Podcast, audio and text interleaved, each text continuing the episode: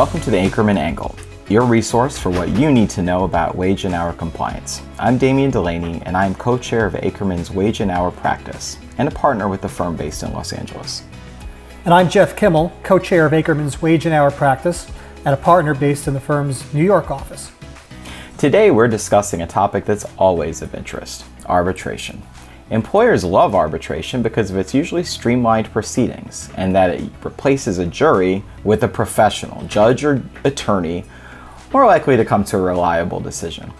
Those things are true, but arbitration is not a panacea either. It's expensive. Decisions generally cannot be appealed, and arbitrators, like King Solomon, are known to like to split babies. Right, Damien. So, arbitration is a procedure in which a dispute is submitted by agreement of the parties to one or more arbitrators, who, as you noted, can be a professional judge, an attorney, can be some other sort of professional, uh, who make a binding decision on the dispute. In choosing arbitration, the parties opt for a private dispute resolution procedure instead of going to court. Arbitration and arbitration agreements can provide unique benefits to employers however, that, that make them an important tool in an employer's risk management toolbox. Arbitration can be helpful to minimize exposure for an employer. This is especially true in wage and hour, where arbitration can be used to neutralize one of the plaintiff's bar's most powerful weapons, which is the class action. And that's where we're going to start today, Jeff. We're first going to talk about what the U.S. Supreme Court has done with arbitration agreements over the past several years, concluding with what the action in the court has been um, in the past year, typically aimed at the class action waiver. From there, we're going to talk about what's going on in Congress and in some of the states in terms of trying to limit employers' ability to use mandatory arbitration agreements in employment and then finally, we're going to have a conversation about some of the pros and cons that employers should keep in mind in determining whether to implement a mandatory arbitration program. Jeff, when we think of arbitration agreements and wage and hour cases, we often think of them as a way to eliminate class action risk, right? Well, that's right. Um, that's a big benefit for employers, and one of the main reasons that a lot of employers use arbitration agreements uh, is to, to limit the ability of plaintiffs to, uh, to pursue their claims as a class or as a collective action.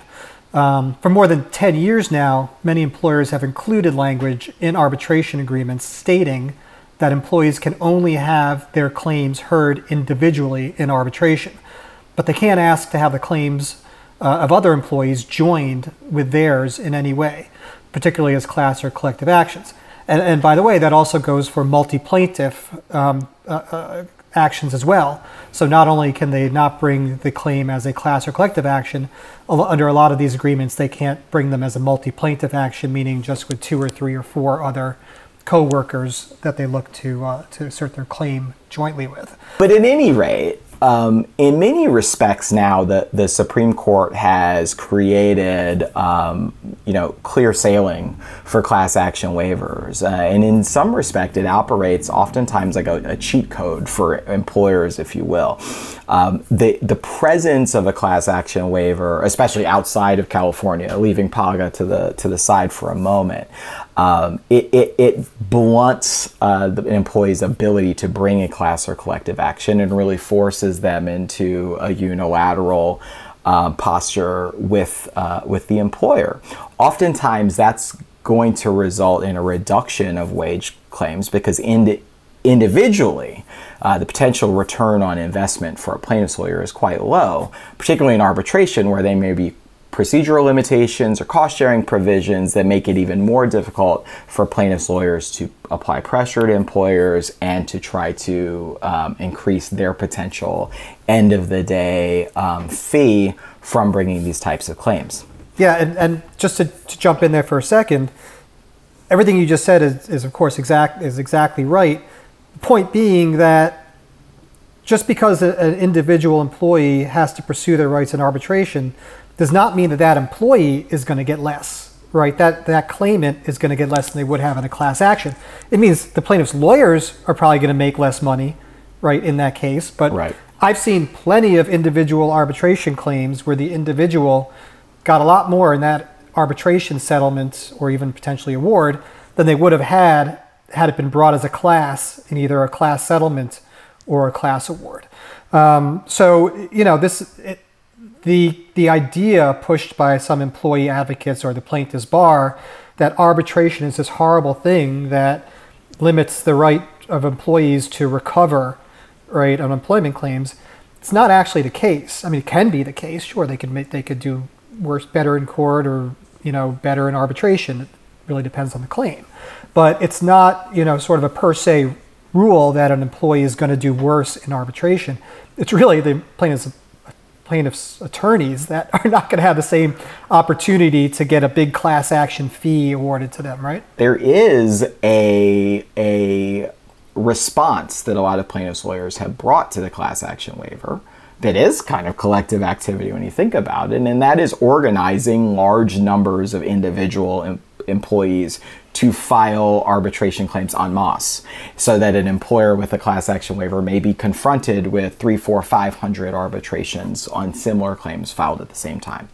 These are often used as a negotiating tool because the plaintiff's lawyer really wants a class action settlement in court and they right. they find this as a as a way to pressure employers to that because regardless of the merits of these claims, having to bear the cost of 500 arbitrations proceeding and having to pay the arbitration fees and all the administrative cost of 500 actions is itself a massive, can be a massive amount yeah, of and, money. And, and just to get really into the weeds, which maybe we, we don't need to do, but if, if a lot of these arbitration agreements provide for the AAA, the American Arbitration Association, to be the forum which they arbitrate, the employment rules under the AAA require that the employer for each claim that's filed, pay $1,900 for filing fee, where the plaintiff's attorneys or the plaintiffs pay, pay 300 So, like you said, if, you're, if you have the threat of a plaintiff's attorney filing 50, 50 different arbitrations, you know, you're going to be looking at a big nut as the employer if that's the form that you've agreed to arbitrate in. And of course, in California, um, the I would, it goes a step further, where the employer, right. beyond that that three hundred dollar filing fee, the employer has to pay the entire cost of the arbitration, which in some cases can be more than hundred thousand dollars. So the the right. financial incentive for w- when that mass when those mass arbitrations take place, the financial incentive to simply settle them as a class action becomes quite significant. The problem is, um, or the reason why it's maybe not as as a big a threat to employers right now is there are very few plaintiffs firms that have the wherewithal to actually do that. Uh, so that's really um, a risk that that that is uh, attached to class action waivers, but it maybe feels a little bit attenuated because it doesn't happen all that often. Although I have to say, I've seen it. Oh, I've seen it too. I've seen it yeah. too. You know, you yep. see it, you, yep. you, you, do see them, and employers have different um, different responses to them. I definitely was involved with one with a, a, large corporation that had the resource, and they said, "Bring it, let's go." And um, we got, you know, a lot of associates got trial experience from from that. But but again, I, I think it's still a, a rare animal at the moment. We see we may see more of that on the horizon. Right, right. So also on the arbitration map or on the horizon is the uh, the recent decision by the U.S. Supreme Court in the Morgan versus Sundance case. Um, and that case, the, the court ruled that the Federal Arbitration Act's policy, quote, favoring arbitration, uh, does not permit the courts to condition a waiver of the right to arbitrate on a showing of prejudice to the opposing party. So the court considered the text of the FAA, which makes clear that courts are not to create arbitration specific procedural rules just based on that policy favoring arbitration. Arbitration agreements and, and the rules surrounding it can't, you know, they can't put their finger on the scale one way or the other with respect to arbitration. They can't make decisions that create a different test for an arbitration agreement that's different from how any other contract would be viewed. So the court interpreted um, that language within the FAA as a command to apply the usual federal procedure rules including any rules relating to a motion's timeliness. Um, or put conversely, it's a bar on using custom made rules to tilt the playing field in favor or against arbitration. Um, so, based on that understanding, the court held that prejudice is not required for a finding that a party, um, by litigating in court too long, waived its right to stay litigation or compel arbitration under the FAA. Um, so, the Supreme Court addressed this issue and basically said no, prejudice is something that's court created for arbitration agreements only. And we're taking that out of the equation. And now the issue of whether a party waived the right to arbitrate it's just going to be looked at under standard contract principles. It's interesting to, to see that standard contract principle um, jurisprudence working as a two way ratchet. Because normally that's, that's used to enforce, if not expand or define how expansive arbitration rights are. And right. here, instead, you know, we said like a waiver in an arbitration agreement is just like a waiver of, of a right under any contract, and and um, you know, a waiver of uh, of a right under a contract does not require me to show that I was damaged, right? and so, and, and that's that's interesting. Um, the takeaway to me seems very clear that if you have an arbitration agreement, there is n- really no choice other than try to try to exercise that right at the at, at the earliest possible opportunity. Would you agree with that? Totally agree. Uh, you know, many cases, as you know, start with actually a claim letter, right? They're not just immediately filed in court. A lot of times the employer will get a letter from the plaintiff's attorney saying, I represent Joe Smith, right? And we have these claims against the company. And, um, you know, if you don't come to the table and we don't get a resolution of this thing, we're going to file in court. Um, when I have a client who's got arbitration agreements, part of my very initial response to, to that plaintiff's counsel is going to be whatever we want to argue substantively, but also, by the way, we have an arbitration agreement here. Here's a copy of it. You can't bring this case in court. And if you do, we're going to immediately move to compel arbitration. Um, and then if they do file, we immediately compel arbitration. Yeah. Now that's that's an interesting um, an interesting take on things, and, and and I agree with that strategy. But I'm thinking about that that scenario that you that you've described, and and I certainly think it, I, I I've seen lawyer or I've seen letters from lawyers that oftentimes say if you don't tell me about an arbitration agreement within, or if you don't show me the arbitration agreement within 30 days, then we're going to treat that as if it's a waiver. And uh, of course, my take on that has always been, okay, that's an anticipatory breach. you know, and, and, and I haven't actually waived arbitration until I act in until I engage in litigation conduct contrary to the right to my rights under the arbitration agreement. After Morgan, do you think that's that's still the law?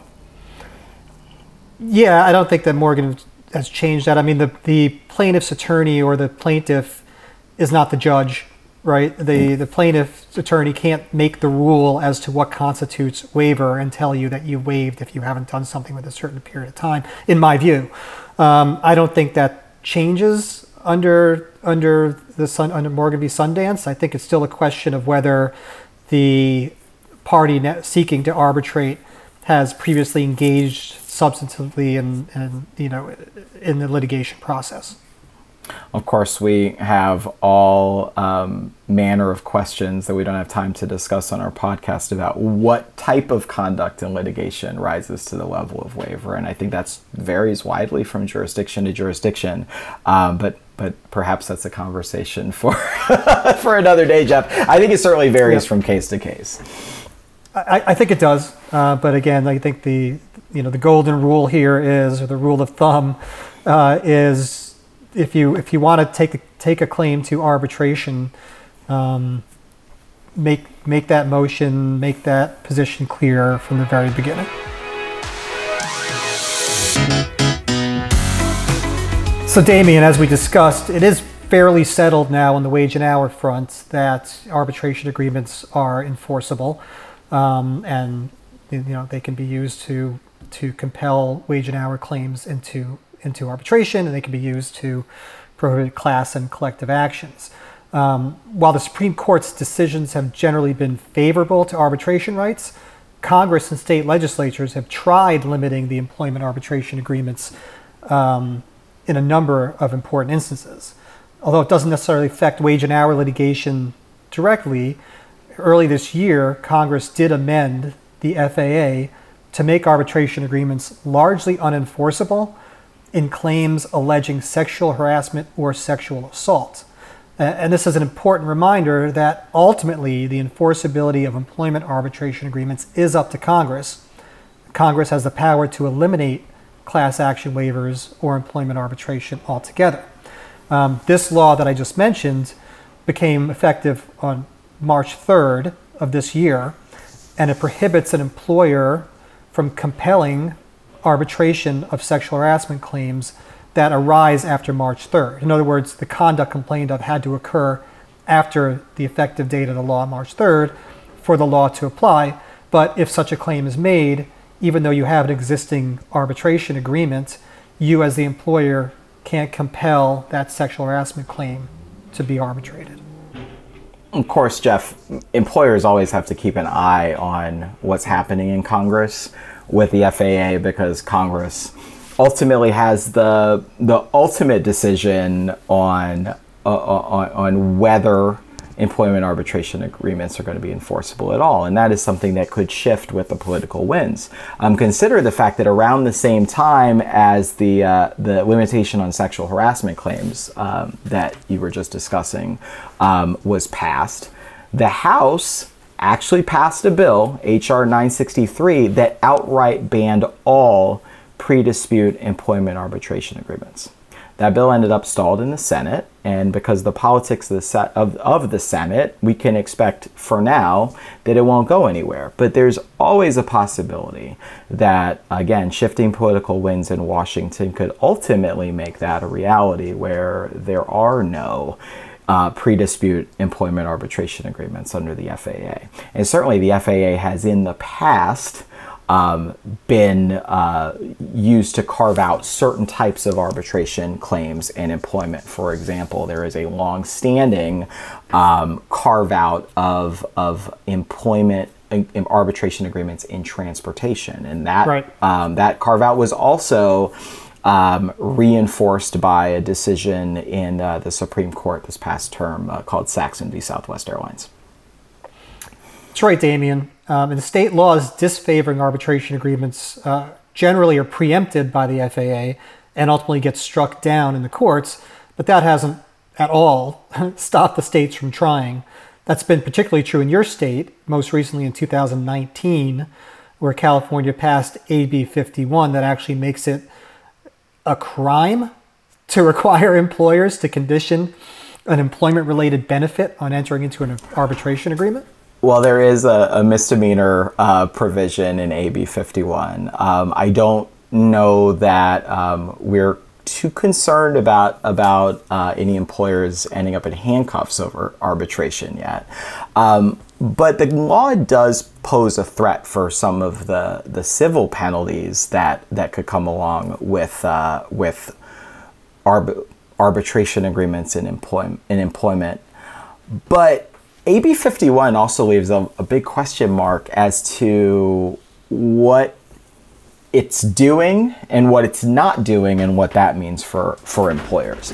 Um, the history behind the law is that California has been trying to ban employment arbitration for decades.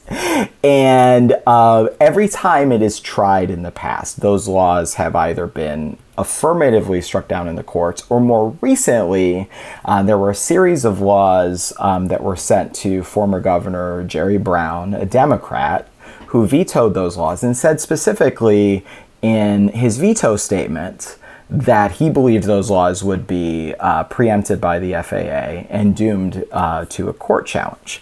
Um, AB 51 tracks some of those prior um, statutes, but um, Governor, current Governor Gavin Newsom was much more friendly to uh, the notion and signed the laws. AB 51 tries to get around the FAA in a creative way, which is it does not actually invalidate an arbitration agreement. In fact, it says on its terms that any it has no effect on the enforceability of any contract under the FAA. But what it does do is it makes it illegal for the employer to present an arbitration agreement to an employee and condition either employment itself or an employment related benefit on entering into an arbitration agreement. So, I mean, isn't that really California being too cute by half? I, I mean, does that law stand a chance in the Supreme Court?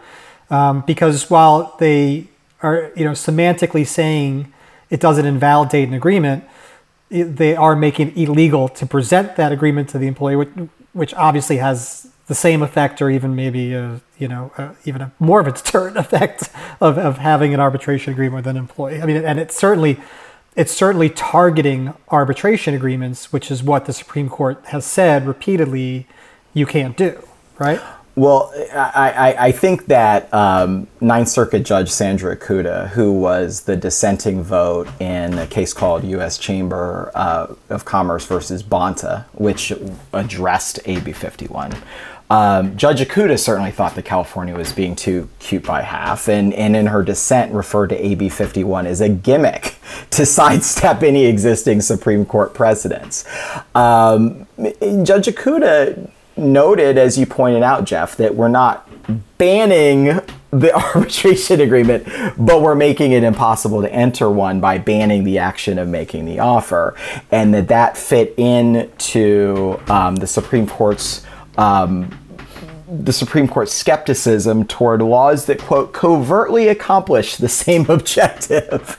so, right now, um, AB, AB 51 is going to survive, or is going to have to survive another. Um, another look by the Ninth Circuit. The Bonta case, which lifted a lower court stay on um, enforcement of AB 51, um, has been accepted for en banc review in the Ninth Circuit, and that will that that's that's on the horizon.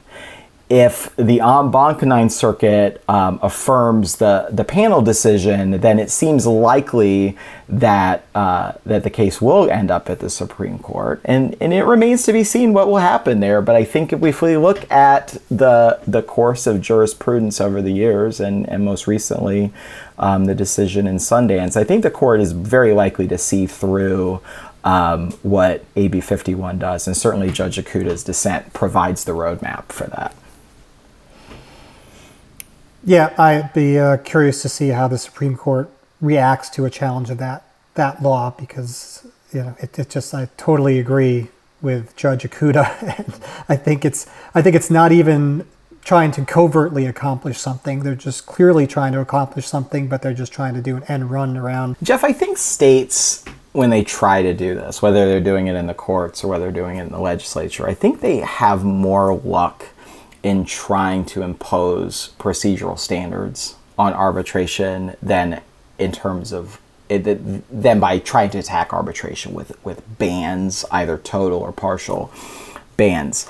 Um, California has long required employers to bear the total cost of arbitration, and they've actually amped up that requirement um, to essentially require our employers to make the payments on time. they define the failure to make um, payment on time as a default under the terms of the agreement. Now, there may be new arguments for employers out of out of Morgan v. Sundance, and I think it's an interesting thing to take a look at and consider as to whether even these types of, of procedural impositions on employers, where essentially the, the state defines terms that the parties may not have agreed to into in, in their own arbitration agreement, whether those types of provisions um, have been preempted. I don't think those arguments have gotten court review yet, uh, but but certainly something for uh, employers to consider um, when they are operating under these types of, uh, of, of procedural bounds. But for the time. Um, it appears that the states are getting away with, at least California is, and, and, and perhaps um, New York to some degree as well, with imposing these sorts of minimum stand, procedural standards on arbitration. Well, I agree. They're they're all trying. I will say that in New York, uh, you know, the the law we just discussed, CPLR 7515, has never really been enforced. So they don't seem to have gotten away with limiting, you know, making those limitations in that case. Um, but um, but yeah, there there seems to be a constant effort at the state level um, to to limit arbitration agreements one way or the other, in particularly in the employment context.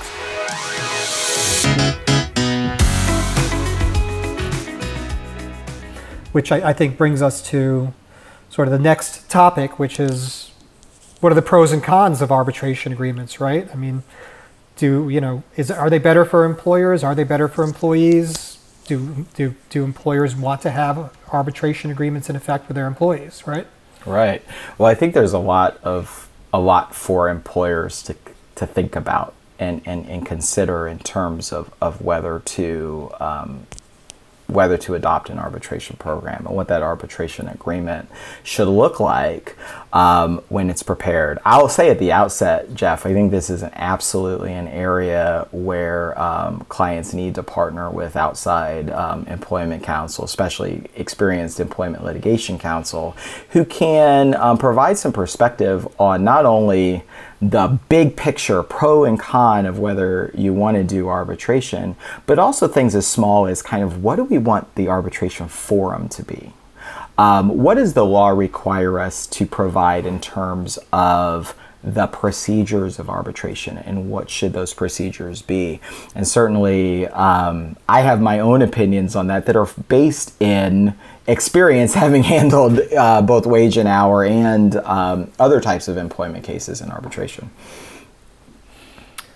Yeah, no, I, I, I, agree. It's not always the best option for employers, but a lot of times it can be, and it really depends on, you know, the employers, the, the industry the employer's in, the likelihood of, for instance, class action lawsuits, collective actions being filed against them or not. Um, and yeah, to some degree, I think that some employers also look at it as a public relations thing, right? Do they want to get called out by, you know, progressives, uh, you know, liberals, whatever you know, whatever you, you, you want to, however you want to classify, classify. Do they want to get called out as being unfair to their employees by requiring them to arbitrate disputes, right? And for some for some businesses, that's a legitimate consideration.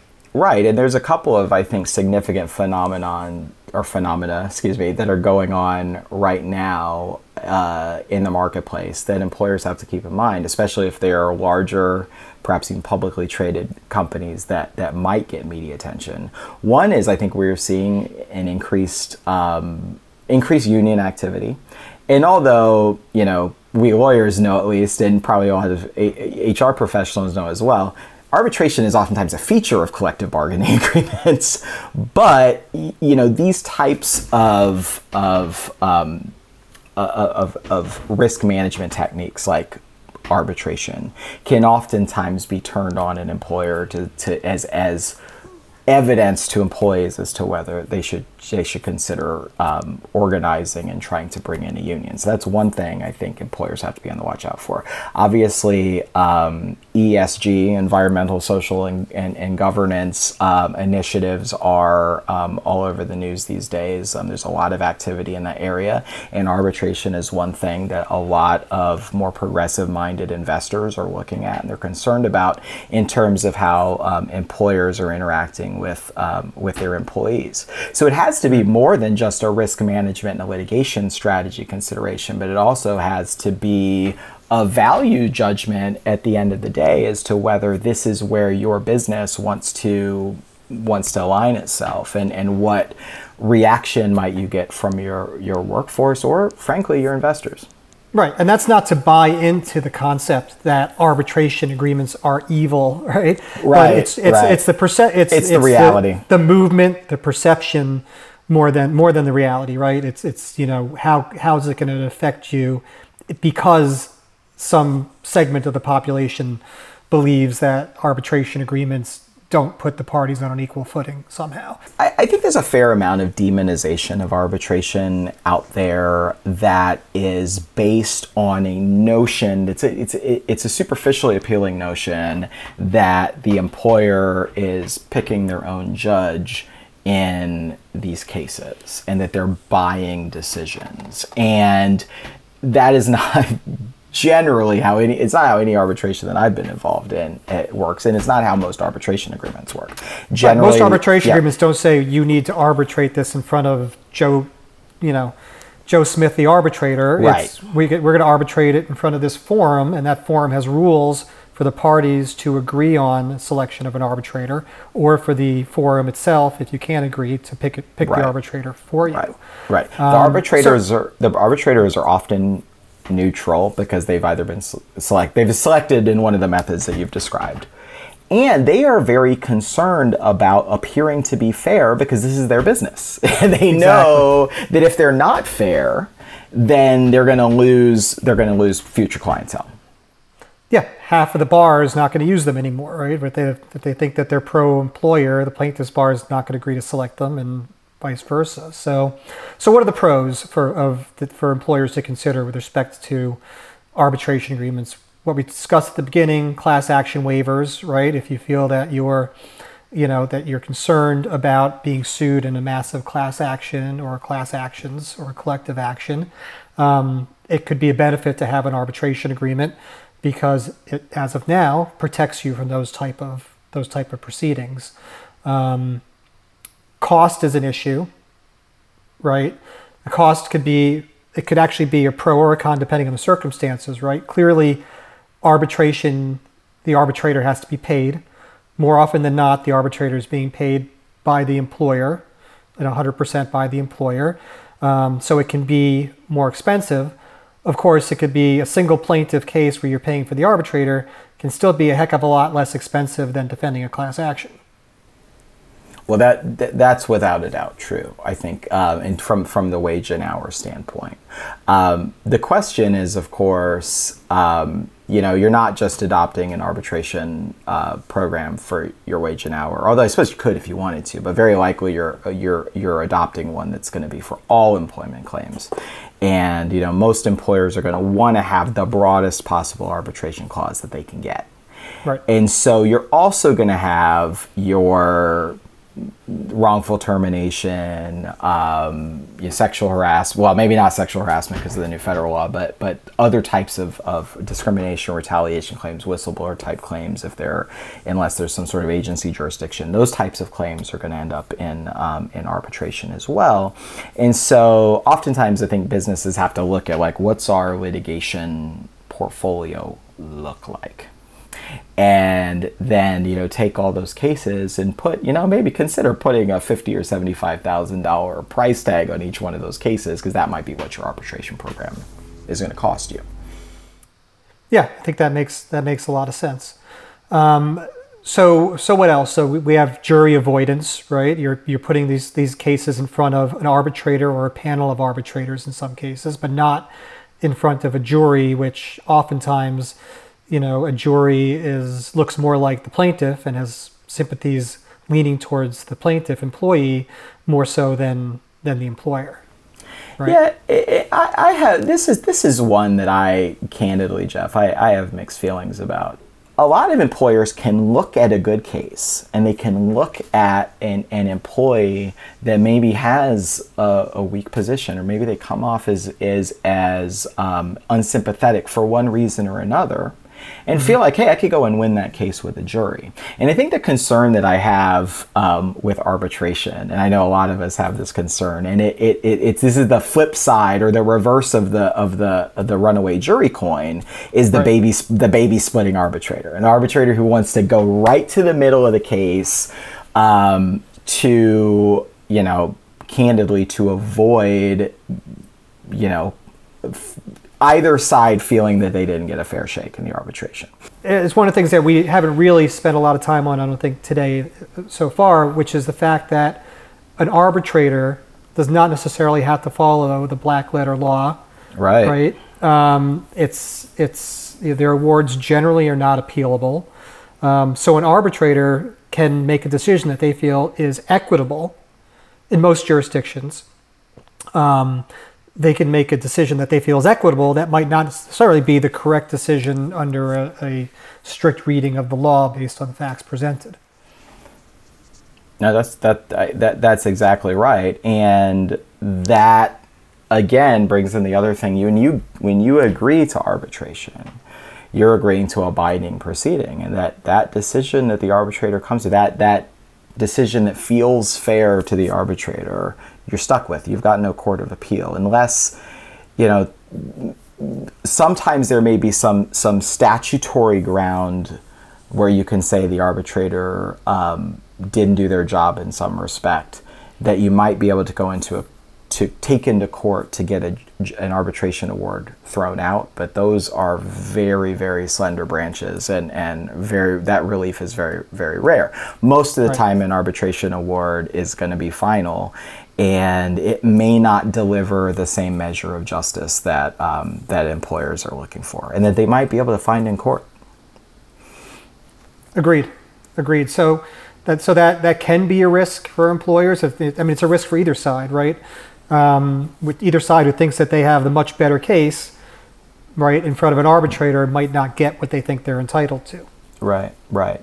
Now, and again, you know, it, it, it's certainly these are these are pros and cons, and I think it's a it's an individual decision for each business as to what makes sense for that business. Um, the baby splitting arbitrator may not be as big of a threat as the potential, you know, eight or nine figure jury jury verdict with punitive right. damages and all the bad PR that comes with you know the public potential publicity of a big right. jury trial. You might put those and say, you know, I'd rather take. I'll, I'll go. I'll go with the, the the arbitrator that might not give me you know full full result, and I'll take that risk instead of the the the big um, disparity between the total defense verdict and the, and the runaway uh, plaintiff verdict. Um, the other thing we haven't really talked about, um, Jeff, is di- is discovery in arbitration versus discovery in court, and the the relative advantages of of litigating from a cost standpoint or a business standpoint in arbitration. As arbitrators have so much power, oftentimes sometimes they're willing to limit the number of depositions, limit the number of discovery requests that can deliver cost savings for employers as well as reduce the disruption of the business.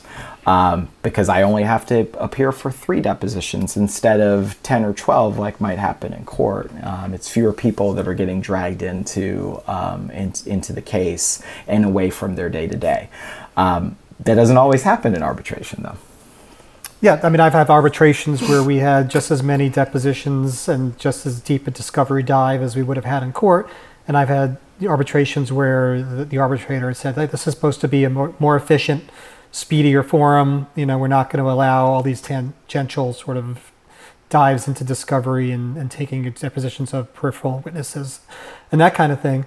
Um, but but uh, generally, I think I would view that as a pro for employers because again, one of the one of the tactics of plaintiffs, right, is to make the case very expensive to defend by asking for you know, 300 depositions on a case where you probably only need two, um, and and the fact that the the right to discovery is not as expansive in arbitration as it might be in federal or state court, I think is, is a good thing in that sense.